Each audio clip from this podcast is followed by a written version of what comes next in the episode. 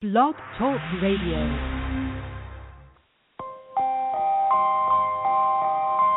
You are now listening to CLNS Radio, your source for all things basketball. You cannot stop this guy. This guy is unbelievable right now, and with the way he's playing, he's played an outstanding brand of basketball. You're trying to tell me he's not the next best thing? What are you hearing? Man, all I know is this guy can ball, and if you can come out and play with him, you can play with anybody in the league. I want your opinion. Call into the show. Why don't you drive the rack? Seriously, why don't people drive the rack more often? Fed up with this cookie cutter brand of basketball, now go out and hand check. What are you comparing? The guy's got grit. The guy's got moxie, and the guy's got heart. What more do you want? Ambition, ambition, He did a dream, a dream that was harder to live. Broadcast through Blog Talk Radio and CLNS Radio. They gon' let me for my ambition. Ambition. Welcome to the Hooper's Log. He did a dream, a dream that was harder to live. Here's your host, Simo Bucket. They gon' let me for my ambition. Welcome on into the show. It is a Monday, November 2nd, 2015. Yeah, we're in November now, people. We are in the month of November, and it is getting to that point in time where the NBA season is starting to take full effect. The Hoopers log is in full effect. I'm here today with Andrew Norris. We'll get to him in just a moment. Uh, Simo Buckets is my name. My website is simobuckets.com. Again, if you're listening in live to the Hoopers log right now, feel free to call in. The phone number is 323 642 1558. This is the first edition of the daily editions of the Hoopers log. We will be doing daily shows from now all the way until the NBA playoffs. So, all the way from now until April. Now, again, life takes a toll, and if we have to take a day off, it will happen. Or if for some reason we have you know, if we just don't have a show, it's going to happen from time to time. But we are scheduled to have daily shows every day, Monday through Friday, from here until the NBA playoffs begin. And then from there on, we'll restructure. We might even restructure during the All Star break, who knows? But we'll figure it out by then. Again, we're going to have shirts and beanies on the website, simobuckets.com. It will happen eventually. Believe me, it will happen eventually. Um, and again, if you're listening live, the phone number 323 642 1558. The show this will not be on the app podcast. I believe we're going to do the the the podcast show we'll do for this week will be the one on Thursday because this Thursday we will have a Jazz Insider. The show will be a little bit early on Thursday. It'll be 10 p.m. T- excuse me, 10 a.m. Pacific, uh, 1 p.m. Eastern time. We will do the show on Thursday, and on that Thursday show we will be talking Jazz, heavy Jazz basketball as the early part of the season has begun, and probably America's dark horse in the Utah Jazz. We'll be talking about them. But first, let's get to a weekend preview. Andrew, how's it going, man? Hey man, it's it's going good. First week of basketball is over with. It was exciting. You know, my Pistons went three and zero, as I'm going to repeatedly say until they lose. But you know, it's just good that basketball's finally really back. Yeah, one of two teams in the Eastern Conference are undefeated, and the Detroit Pistons are hanging out there at the top spot. It is very early again, as we said, day day six of the NBA season today, and the Detroit Pistons are at the top spot, three and zero, and Toronto Raptors are right there behind them at three and zero.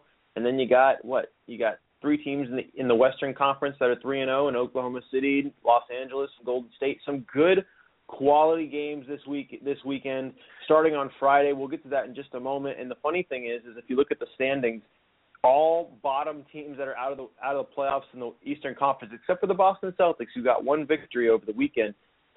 Everyone else is winless. Uh, Philadelphia, Orlando, Charlotte, Indiana, Milwaukee, and Brooklyn. Uh, so there's a lot of work to be done in the Eastern Conference. Andrew, you get ready to get this going to talk about this weekend?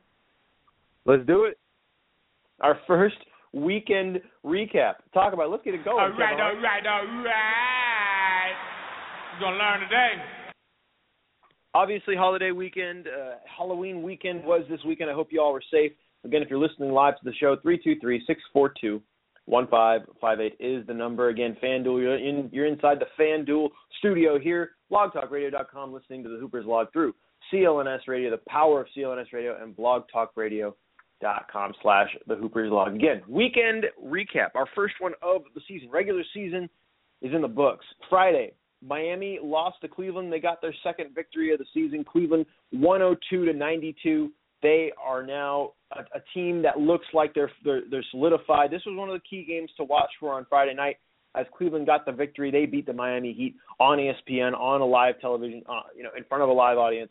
It was outstanding. We're going to get to the key game, the big matchup in Orlando in just a moment because as you know, that was the that was the biggest game of the night just from a performance perspective, entertainment perspective, all sorts of perspectives. It was a classic game, a game that should be played on NBA TV for years to come. It was that incredible. Uh, Toronto and Boston. Obviously, Boston got the loss. Toronto's undefeated. They're three and zero. One thirteen to one hundred three. Boston is struggling a little bit out the gates. They're one and two, as you saw, as you know in the standings. Another key game that happened was Chicago and Detroit. That was an overtime game. One whiteboard worthy performance. We had we had 10 this weekend. We had 10 whiteboard worthy performances. Two of those were star worthy performances, and I'll get, I'll break those down again today later on. But I give automatic whiteboard worthy performances to those who get 20 plus rebounds. And Andre Drummond had an outstanding performance in that one as Detroit got the win over Chicago 98 to 94 in overtime. And yes, Jimmy Butler played an outstanding game, but Andre Drummond again showing his improvement throughout the offseason 20 points, 20 rebounds, two steals, and two blocks. This guy was all over the basketball court in that one and needing so for this team to really step up and take the victory. Again, Detroit 3 and 0 on this early portion of the season. One of those wins was last night, or should I say Friday night, in a win over the uh, Chicago Bulls in Detroit. Charlotte and Atlanta. Atlanta getting another victory, 97-94, another close one there. Atlanta getting the victory again, moving on forward, just kind of going about their business like they always do. It seems like just like day in and day out like they did last year. Washington and Milwaukee. Again, Milwaukee's under, uh, they don't have a win, and Washington's kind of stepping up and playing a pretty good role as as a, as a potential team to play in the postseason down the road. Washington wins 118 to 113. Again, Milwaukee coming out the gates a little struggling, but I think they're going to be okay coming down the stretch. Jason Kidd will get them right and hopefully get them into a potential uh, battle for a playoff spot. Brooklyn and San Antonio. No one saw this. No, I think everyone saw this coming. Brooklyn losing 102 to 75 to San Antonio. San Antonio just laying down the throttle against Brooklyn uh, on Friday night. Minnesota, Denver again. Minnesota looking really good, 95 to 78 over Denver. Uh, again, Minnesota is a team that again coming into this season, we all expected them to come out with a little bit of fire considering the loss of their head coach. They're two and zero. They look good. They look like a team that you know they can compete for the bottom spot in the Western Conference. Again, that's saying a lot considering the West is stacked. But again, you get off to a hot start in the in early on in the season, and good things can happen for you. We've seen it with teams in the last couple of years. And Minnesota, if they just keep hanging around, who knows? This is a young bunch where if they get confidence, they can be scary. Golden State in a key game against against Houston, a rematch of the Western Conference Finals. Golden State getting a 20 point victory. Houston's 0 3. Who would have saw this coming? Houston with the talent they have and the team they have surrounded around them 0 and 3 at the bottom of the Western Conference right now. Again, they've played some tough teams. I'm not going to sit here and say they haven't. But Golden State 112 to 92, an absolutely dominant performance against Steph Curry going off. I believe he had like 27 points in that one. He had an outstanding game. Los Angeles Lakers and the Sacramento Kings again. Sacramento, they played outstanding. They dominated the Los Angeles Lakers 132 to 114. Uh, I forgot to mention a. I forgot to to mention a whiteboard worthy performance that I just skipped over, and this is probably the benchmark for what a whiteboard whiteboard worthy performance would look like. It's an overall of a 50. Karl-Anthony Towns, 28 points, 14 rebounds, two assists, and four blocks, a 50. He got an exact 50 on that one. Two two assists would equal four points overall. 28, obviously 28. So you had three to that. You had four to that. That's 32. 14, that's 48. And then you actually, excuse me, you had 14 to that. That's 30. That's 46, and then you had four blocks. So that's Karl-Anthony Towns for the Minnesota Timberwolves. That's the reason why they dominated against Denver, 95-78. Again, repeating that score. And then Phoenix getting the win over Portland, 110 to 92. Portland finally starting to show their true colors of the basketball squad. But first, we have the game that we're going to talk about from the weekend, and the biggest game from the weekend between the Magic and the Thunder. Here is your little clip of what happened in that game in the final couple minutes in overtime. And the inbound guy is the most dangerous guy. They're going to run it down to the end. Yes, Make you want sure to, they get the last shot. You want to win it or go to overtime. Oladipo, long shot. He drills it pure magic. They don't have timeouts. You've got to be ready to play defense. Westbrook. Thank oh, you. You no got to be kidding. Oh, my goodness. Still time on the clock.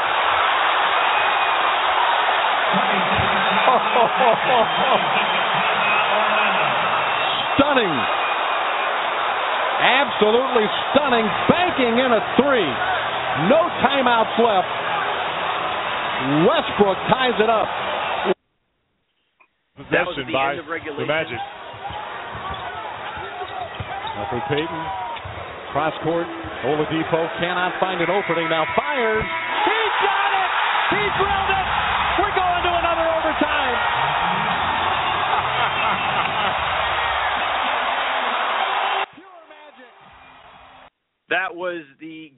That was the probably the, obviously the game of the weekend by far.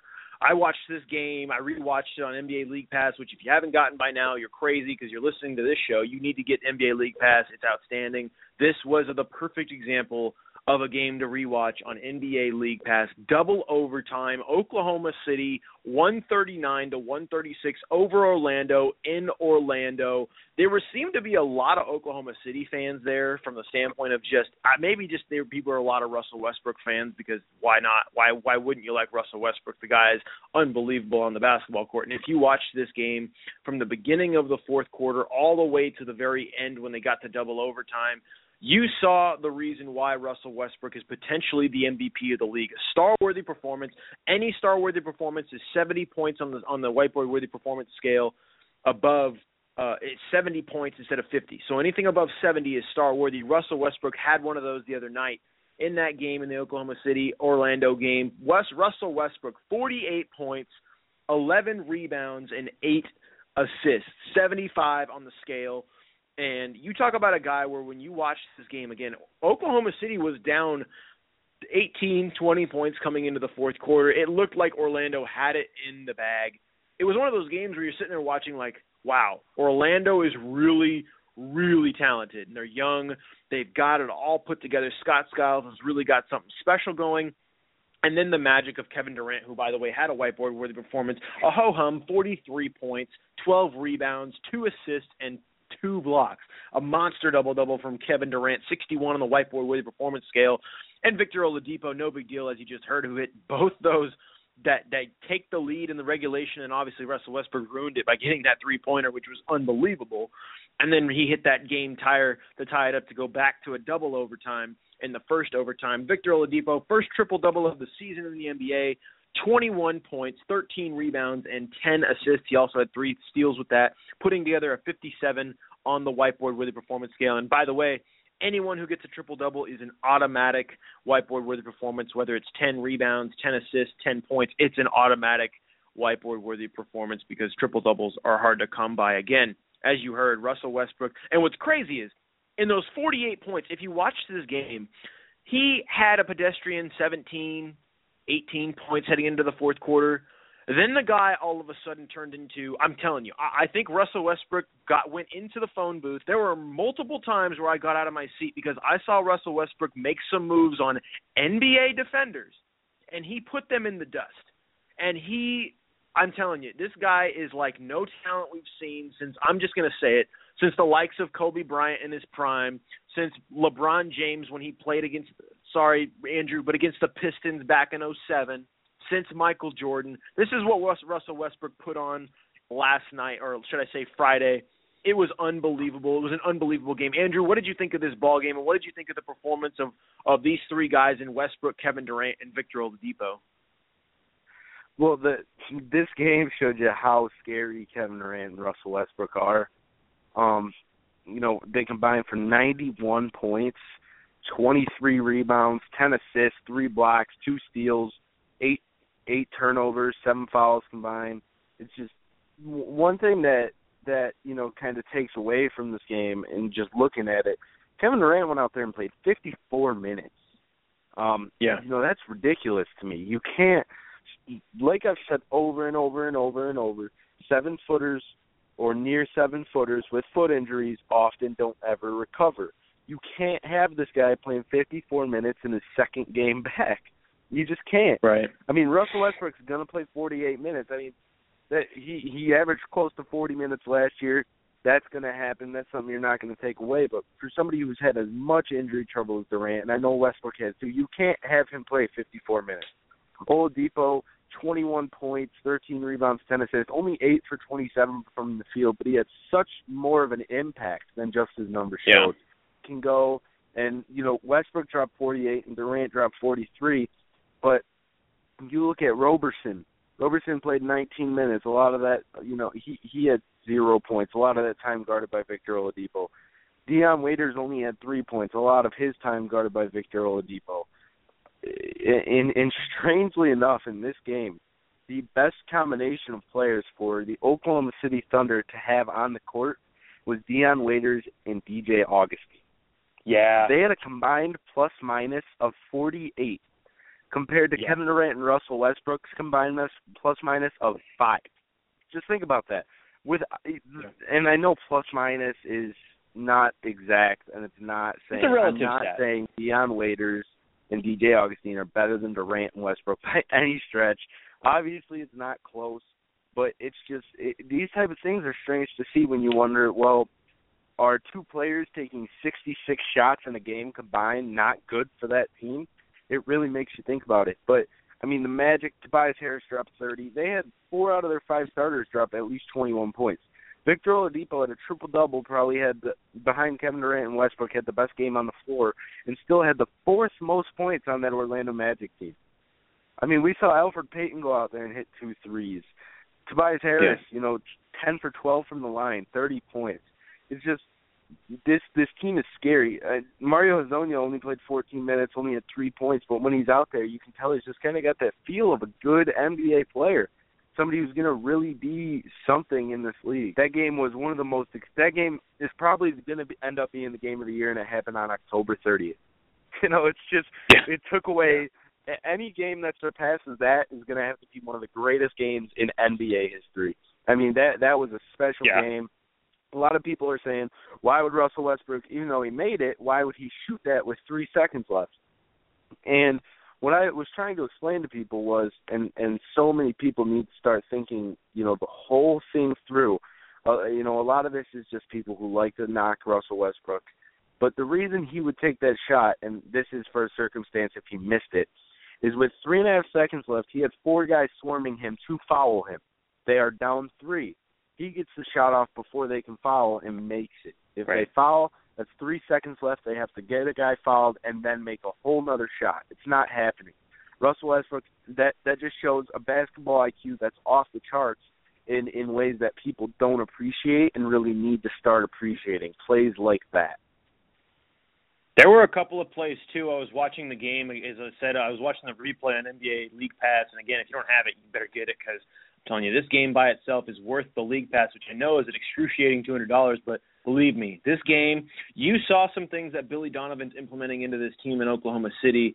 And let me tell you, you mentioned the IQ of Russell Westbrook. There is a guy on the court where who his explosiveness takes care of itself, but I saw a couple of plays where there were a couple of mismatches that Russell Westbrook had on the block in the fourth quarter against Tobias Harris or some other big players, maybe even Vucevic. I remember, I forget, but there was a excuse me, there was a matchup on the down low when he was down low facing a big man, and he just straight up fouled him. He said, "You know what? I got a foul to give.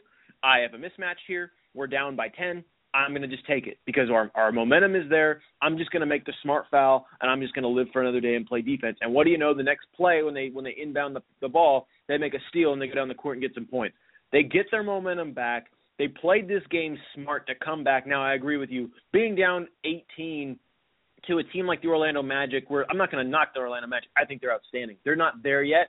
Oklahoma City is. And you mentioned Dion Waiters and uh, DJ Augustin. This bench, they played very efficient in that game. And from what I've seen so far in this season, especially when they played San Antonio in the first game of the year, they're a very efficient bench. And if that's all they need to do to come in and be efficient and help these two guys out, which I know they're not carrying the entire team. They have Serge Ibaka. They have Enes Kanter, who, by the way, Enes Kanter, you talk about a guy who efficient was outstanding. He was good in that game. The problem was outside of the efficiency standpoint, this guy was racking up fouls left and right. I mean, you talk about just horrible, horrible management of your fouls in this game. Enes Kanter displayed that full on display. Now I know the game went to double overtime and I know they eventually won, but man, you talk about a guy who cost this team some valuable seconds and minutes and and portions of the game where he just kind of just said, you know what, screw it, I'm going to foul out anyway. Why not, it, dude? You're a valuable part of this team, and for you to kind of just mope around the field, the court, and act like that. I mean, I, I don't know what happened late in the ball game when he already had five fouls,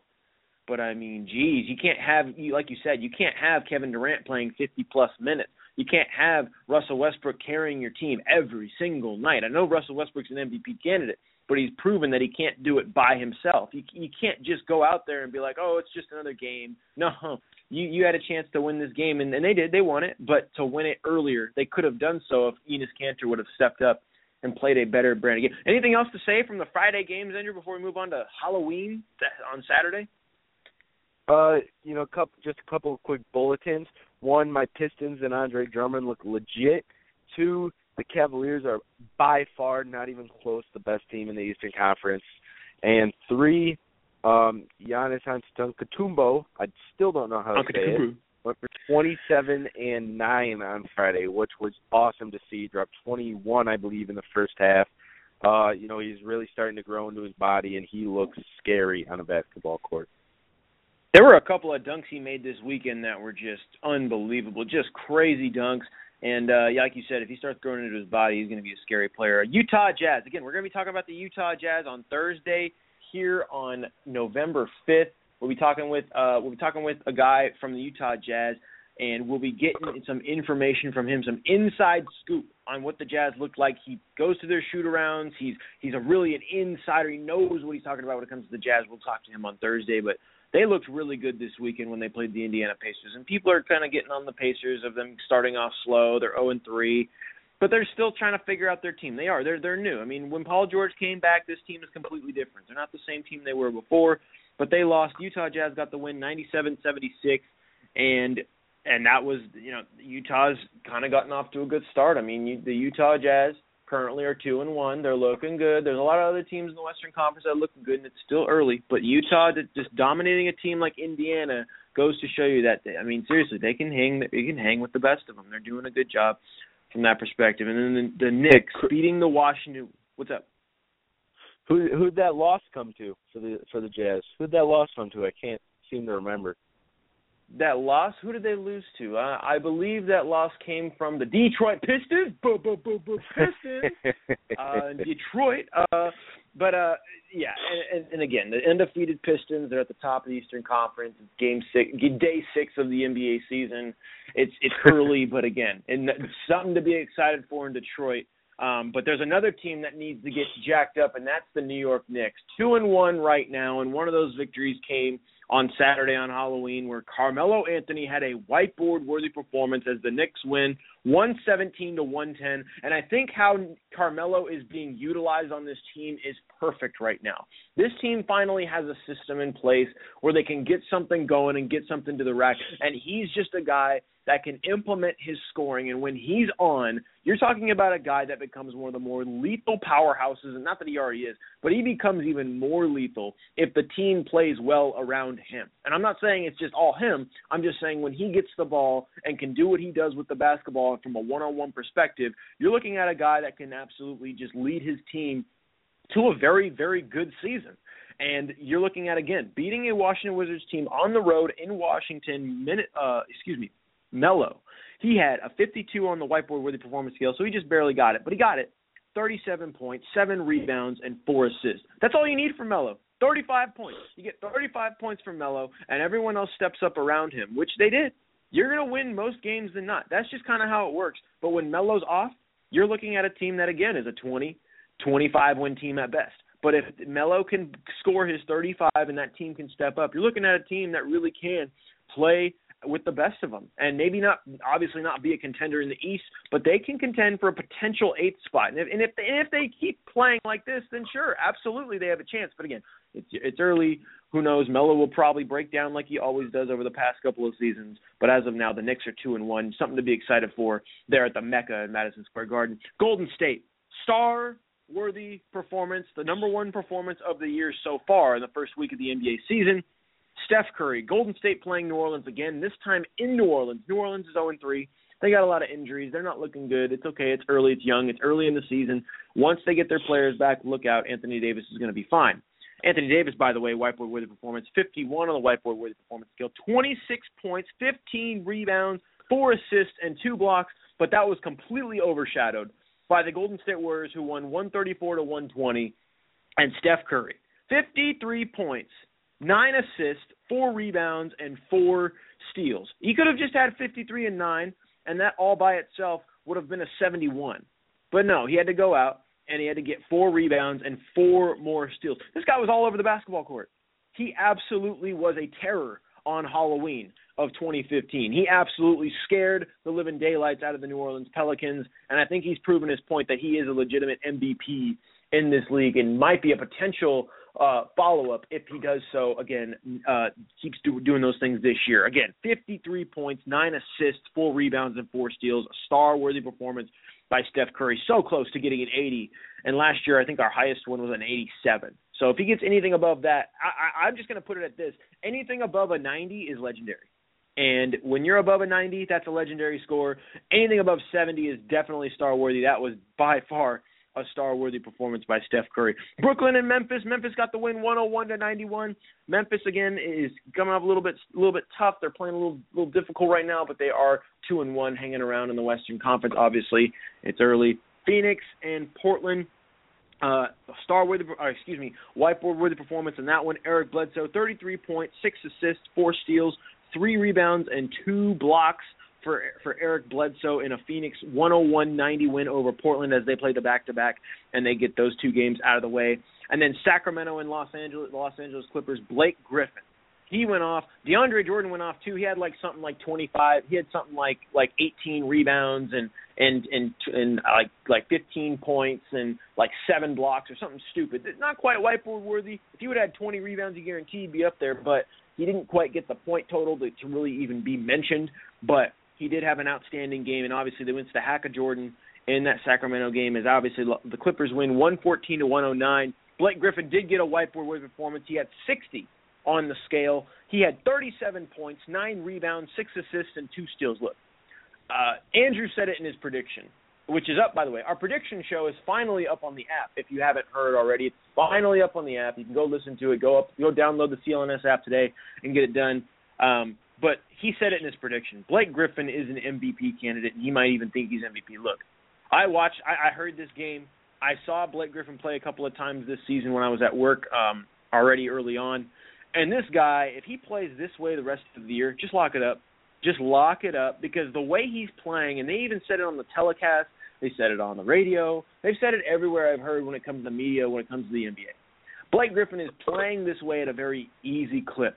This is a this is a this is a cruise control Blake Griffin right now. And he's playing at a rate where he's going to probably have 37 and 10 every freaking night, it seems like. Maybe not 37, but 27 and 8 every single night. And then you add on the fact that he's getting assists on top of that. That's a lethal weapon. That is something we haven't seen since the likes of Shaq, Tim Duncan, you name the big time big time big men in the NBA, and Blake Griffin's putting it together at an easy clip. I'm talking like this is this is just normal stuff for Blake Griffin right now. He's not overdoing anything. He's not putting together unbelievable performances like Russell Westbrook, getting jumping out of his shoes to play a great game. He's just playing within the system and he's still playing at an MVP level. He's playing at that level, people. And if you watch this game the other night, Blake Griffin just absolutely took control of the basketball game. Again, 37 points, 9 rebounds and it didn't seem like it came hard to him. It seemed like it was just a natural flow of the game. If he can keep doing that, you're looking at a guy that might win MVP. And he again, obviously, wipe over the performance: 37 points, nine rebounds, six assists, and two steals with a 60 overall. Andrew, anything from the Halloween games? Oh yeah, a couple guys to look out for. Well, one guy to look out for, one guy that has really looked good so far. First guy, Kristaps Porzingis has looked very good so far, averaging over 11 points, over six rebounds, um, over a steal.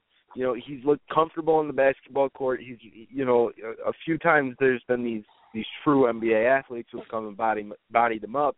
But that's something he's got to grow into, and that's something we expected. I mean, he's like a 200 pound seven footer. That that's all going to come. He's still extremely young, but he's he looks comfortable on the basketball court, and that's what I think you were really looking for this year. But the guy to really look out for, I mean, Bradley Beal. So far this year, he has 24.6 rebounds, 26 points, three rebounds, 26 points, four rebounds. He's averaging over 25 points on 47% shooting, and man, does he look lethal. He looks confident. He's finally healthy. Um, you know, and he's and he's aided by John Wall at his backside, who's averaging 22 points, seven assists, four rebounds. Oh, and by the way, almost three blocks a game. I mean, Yeah. that's ridiculous for a point guard. But you know, you go across. Blake Griffin looks great. I mean, he's shooting 65, and it's not the Blake Griffin we've seen in you know the early parts of his career. That mid-range jumper looks good. He looks comfortable. Mhm. It's going in. It's Scary. going in frequently. Uh, you know the the Grizzlies the Grizzlies don't look too good, but you know that's a team that's probably going to figure it out. A lot of veterans. You know the Jazz really put their imprint uh, in when they played the Pacers. They showed how scary they can be defensively, holding Indiana to 76 points. Not only that, the leading rebounder on the Pacers was George Hill. He only had six rebounds. I mean, th- this this Utah Jazz team, when they really get it going defensively, they are scary. Um, another thing I noticed from that LA Clippers against the Sacramento Kings game is we spoke uh, in in the preview shows about how the Clippers bench could give them some problems. Um, and and man did it in this game. This game was a five point game, but the starters plus minuses. Listen to these. I'll go through. Chris Paul plus 19, Blake Griffin plus 23, DeAndre Jordan plus 24, JJ Redick plus 15, Lance Stephenson plus 20. But then you go to their bench: Jamal Crawford minus 11, Paul Pierce minus 18, Austin Rivers minus 17, Josh Smith minus 17, Wesley Johnson minus 13. I mean that is that is bad. The Clippers the Clippers starters made it seem when they were on the floor like this was going to be a 30 point blowout, and then the bench would come in and let them come back and stay in the game. Um, you, you know the the Kings do look look pretty good. Willie Cauley Stein looks comfortable. DeMarcus Cousins is averaging a smooth 22 and 11. Uh, ben Ben McLemore is you know not not playing good at all, but even with that they've they've competed and looked good. Um, the Warriors are the Warriors. The Warriors dominate. You know, it's the same old thing. Um, you know, every game I watch, it's just I'm thinking is is not karma because you know they haven't done anything wrong, but is something bad going to ever hit this team? Are they ever going to have an off shooting night? Are they ever going to have an injury to one of their you know main three or four guys? And not that I would ever wish that upon them, but it would be very interesting to see how that team functions without all their star pieces. But but Saturday, the Halloween games, I didn't get to watch them as much as I would like to, spending some time with some family, the girlfriend, all that. But you know, from what I did get out of them, there's a very entertaining night of basketball. Not the buzzer beater type games we we're used to seeing. The Knicks look good. The Wizards, even in a loss, look good. But you know, it, it was definitely an exciting Saturday of basketball, even without the close games. Well, even in, to answer your thing real quick, and if you want to call in, if you're listening live, three two three six four two one five five eight here on the Hoopers Log, blogtalkradio.com slash the Hoopers Log here in the FanDuel studio. If you'd like to call in and talk about some basketball over this last weekend, feel free to do so. Um, but to answer your point again, and I've mentioned this before, but about the Golden State Warriors, I feel like we've seen I feel like we've seen a team, this team before, go through what it's like to have injuries. I mean, just look at the year before they won the title. Steph Curry was hurt quite a bit. Mark Jackson had to deal with a lot of guys who were hurt. Um, when this team is hurt, they have they have run into some issues, and luckily, like you've said, uh, I think luckily they have not run into those issues yet. But that's all to be seen. It, it just seems like every single year there's one team that goes through a serious injury. And last year was the year where the team that didn't get hurt won it all, and they got a lot of breaks, and a lot of teams they played were hurt going down the postseason. And I'm not trying to sit here and say they got lucky, but they took advantage of what they had given to them, and fortunately, they were the team that came out on top. And um, if they run into some serious injuries, which I've just seen, uh, Andrew Bogut consider uh, has a concussion right now. You know, you're looking at some small things, and, and those small things will impact the team. And I think they're going to be fine. I think Golden State's still going to be a 50-win team. I think they're going to be fine going into the postseason this year. But again, like you said, they can't rely on Steph Curry scoring 50 points a night to to win games. You can't do that. And if you're going to have him try and score half your team's production, good luck with that because it's just not going to work. It's not going to happen in today's NBA when how with how small he is and with some more physical teams that he has to play in the Western Conference. It's just to rely on him all the time. I mean, it, it they didn't need to last year, but this year it seems like they might have to uh, more often than not. Okay, let's go to the let's go to the Sunday games before we uh, we get into some college basketball. College basketball starts next Friday, not this Friday, but next Friday. Friday the 13th. Yes, Friday the 13th. You thought Halloween was over. Well, it'll begin back up on November 13th. Uh, anyway, um, so just break down real quick the Sunday games for the NBA. I did a I did I helped screen some calls for the post game show between the Spurs and Celtics.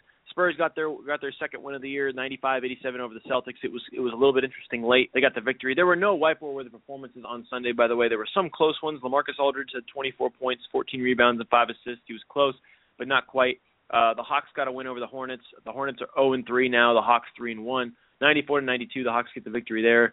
Uh, the Heat beat the Rocket in Miami. Again, the Rockets 0 and 3, 109 to 89. Again, Hassan Whiteside 25 points, 15 rebounds.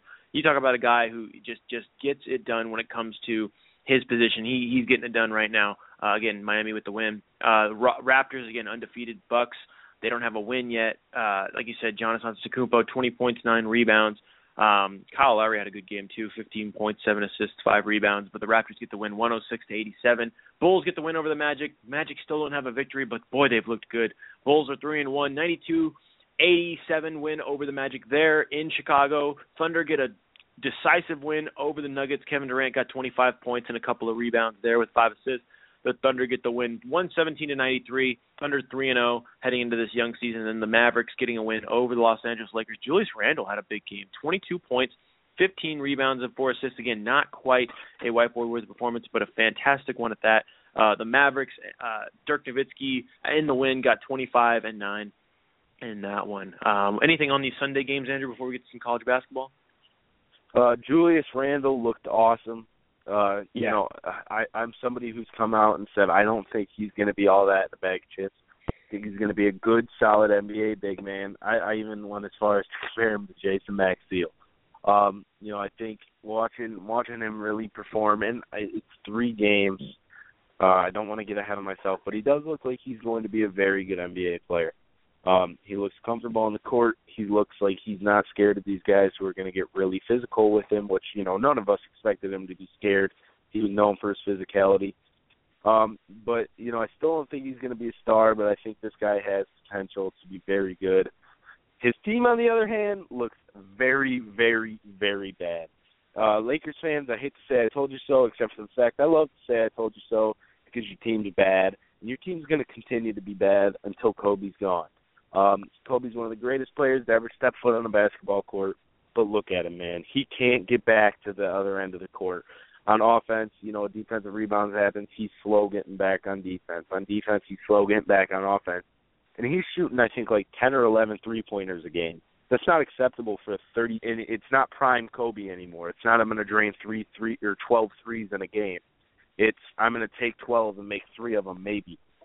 Uh, and it's something where watching him this year so far, I really wish he would have just retired because shooting 35% yeah. from the field, he just looks bad. He, he his legs aren't there. Uh he's not trying it doesn't look like he's trying to help these young guys grow by giving them the ball some more. He's still Mamba mentality, which a lot of Kobe fans think is, you know, the greatest thing in the world, but then you watch him just steal possessions away from these young guys who are really trying to play right. get basketball the right kind of way. And and it's almost frustrating to watch as a fan of the game and a fan. You know, I'm I'm a I'm a Byron Scott fan, unlike a lot of people. But I mean, it's just it, it's sad to see him struggle so much.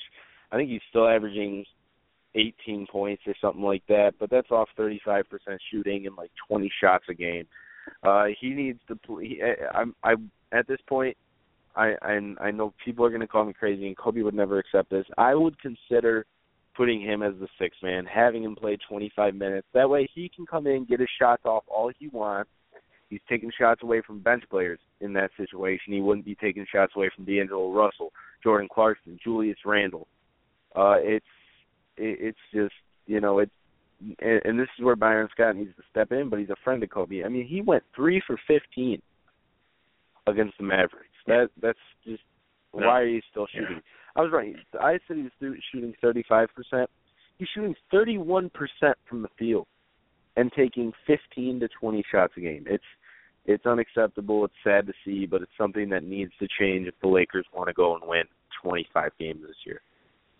Boy, the moment you said six, the moment you said Kobe should move to the sixth man, I just envisioned like Laker fans pulling out their pitchforks, sharpening their knives, and getting their getting their blowtorches ready to come to the studio here because uh, that's what it sounds like to me. But no, I, I I agree with you from the standpoint of uh, you know Kobe. We've seen this for the last couple of years, ever since he ever since he uh, he, he snapped his foot, um, ever since he he got hurt a couple of years ago, three years ago in the playoffs. He just he hasn't been the same, and it's like you said, it's a sad sight to see a legend go go down this way. But again, Kobe's a fighter. He's never going to quit, and he's never going to give up. And um, I really hope that he can find a way to just become a bona fide scorer this year and score you 23, 24 points a game. Just hopefully get to that point again. His shooting percentage has to go up for that to be able to even be a chance. Uh, let's get to let's get to some college basketball. Preseason rankings came out today. They are out. They're out in full force. November 2nd, the first rankings for the college basketball season have come out, and the coaches poll. I'm just going to give the top five in the coaches poll, and then I'll run through the top 10 in the AP, maybe even a little further, just to get some perspective. USA Today coaches poll. Kentucky number one, not shocking. John Calipari doing his uh, doing his uh, his his salesman pitch to everyone, probably telling him to vote for his team. North Carolina number one, tied with Kentucky there. Uh, Maryland and Duke uh, three and four, and then Kansas at number five, and then an AP top top 10 for the 25, top 25. North Carolina, Kentucky, Maryland, Kansas, Duke, obviously all the big names to get people excited and people, you know, interested because that's what they have to do to to sell people in the college basketball world. I, I think I think Andrew, we're walking into a season in college basketball, and then the other top the other top uh, 10 teams: Virginia, Iowa State, Oklahoma, Gonzaga, Wichita State. Again, small teams: Gonzaga, Wichita State, Iowa State's a small team. Virginia is a small, really guard heavy team. Oklahoma is, is a really good team. We're walking into a college basketball era where parity is turning into a norm, and the powerhouses are disappearing. And when you saw what Kentucky did last year, it was incredible from the standpoint of almost every team from top to bottom. You can even make the case that the top 35 teams in college basketball all are really the same team. The only difference is is North Carolina, Kentucky, the big schools, they get the big recruits. Outside of that, I mean, they don't get a ton of them. They might get one or two. They don't get all five like they used to. It might be one or two. Big recruits might go to a place like Wichita State. They might go to a place like Indiana, who's number 15 in the top 25. Wisconsin, um, Notre Dame, or LSU, or they might go to a different school these days. And it's it's interesting to see and to see how the 20 top 25 uh, shapes out, if you want to go check it out, just go to ESPN. They just released it. Michigan 25 in the AP top 25. They're hanging around. Uh, it's it's interesting um, to see this top 25. There's not a lot of normal powerhouses or where they need to be. I mean, there are, but it's interesting to see. You know, Louisville isn't even in here. I mean, Louisville is. I mean, I don't even see him, and to see that be the case, it's interesting and, and different. Right, right, yeah. Well, obviously the brothel, but but uh, it's it's interesting to see. And uh, is any t- anything any take on the college basketball ranking? Yeah, one team that a lot of people won't recognize. Well, they'll obviously know the college, big big school, but will be shocked to see in the top three is Maryland. Uh, Maryland yeah. has Fab Melo on their team, and he is legit. This guy, I, yeah. I got to watch him play Michigan. Uh, you know, being in the Big Ten, and this guy can just straight up ball he's the type of player who can go on a Kemba Walker like run and just carry a team through March. Um, Kentucky's going to Kentucky. Uh, I like what you said, a sales pitch. I consider it more of a sales meeting where he's figuring out how much he can pay these players. That's right, I said it. Um, not a fan of Kentucky, not a fan of John Calipari. Uh, you know, I, I, I do actually know some people inside college basketball who have, who told me some stories about that, and it's just not ever good stories about John Calipari. Um, Gonzaga, Wichita State, who knows where they'll end up. Um, they're they're they're teams that come in every year and you you you think they're going to be good, but you're not very sure. Um, you know, Virginia, I see got a vote for number one, but they're ranked sixth. That's in the AP poll. That's pretty low for a team that you normally don't. You know, you normally don't see a team get a number one vote and still be sixth in the ranking. Uh, the most underrated team I think is Cal. Uh, 14 in USA Today and AP. And with that, I, I just think Cal with Jaylen Brown and that whole roster and great coach is just something to see. Uh, and you know, I think they could really move their way. What were you by, saying? Uh, I think Cal could Yeah. really move their way into the top four or five by the end of the season because I really think that's a good team that could compete in March for a title. Uh, my Michigan Wolverines are going to move up. Uh, I've been watching them the last few years. Uh, last year, the injury bug got them like crazy. Years before that, they were insanely young or getting carried by Trey Burke. This is now a veteran team. Caris LeVert is a contender for the National Player of the Year, potential lottery pick. He knows what he's doing. Yeah. Zak Irvin's just going to improve. Spike Albrecht is now experienced. It, it's a team that has so much to go on, and it's just it's very exciting. We'll definitely be pulling more from some college basketball insiders this year because, as you know, college basketball is just. I, I just, I'm just going to say it the way it is. It is just flooded with information. I mean, you can never have one person co- talk enough about college basketball and what's going on. And obviously, two weeks from a little under two weeks from now, we'll have some college basketball conversation. We might even give our own picks. I'm not 100% sure on what who to pick every year. The only time I really know what's going to happen really in college basketball is right before the conference uh, starts. Which conference play this year starts right before Christmas and or right after Christmas, which it seems to do every year. And that's where we will get into our our, our conversation. Uh, Andrew, we're up. We're done here on the show. Um, anything you want to say before we go into tomorrow? Again, tomorrow, Wednesday, same time, uh, 11, uh, excuse me, 11 a.m. Pacific, uh, 2 p.m. Eastern. It'll be on the 4th of, uh, the 3rd, excuse me, November 3rd on a Tuesday. We'll be here. Uh, we'll be going up on a Tuesday, obviously, and uh, we'll be going daily. Andrew, anything else you want to say before we go for tomorrow? Uh, everybody, look out for the toilet bowl battle tonight between the Nets and the Bucks. Spurs and Knicks, I think, is actually going to be really fun. Uh, if the Rockets will get shellacked again by the Thunder. But other than that, as I say every time, guys, peace. Yeah, we'll break down those games for you tomorrow. Again, expect those games. Seven games tonight in the NBA. Watch them, get them done. All right, have a good day, everybody.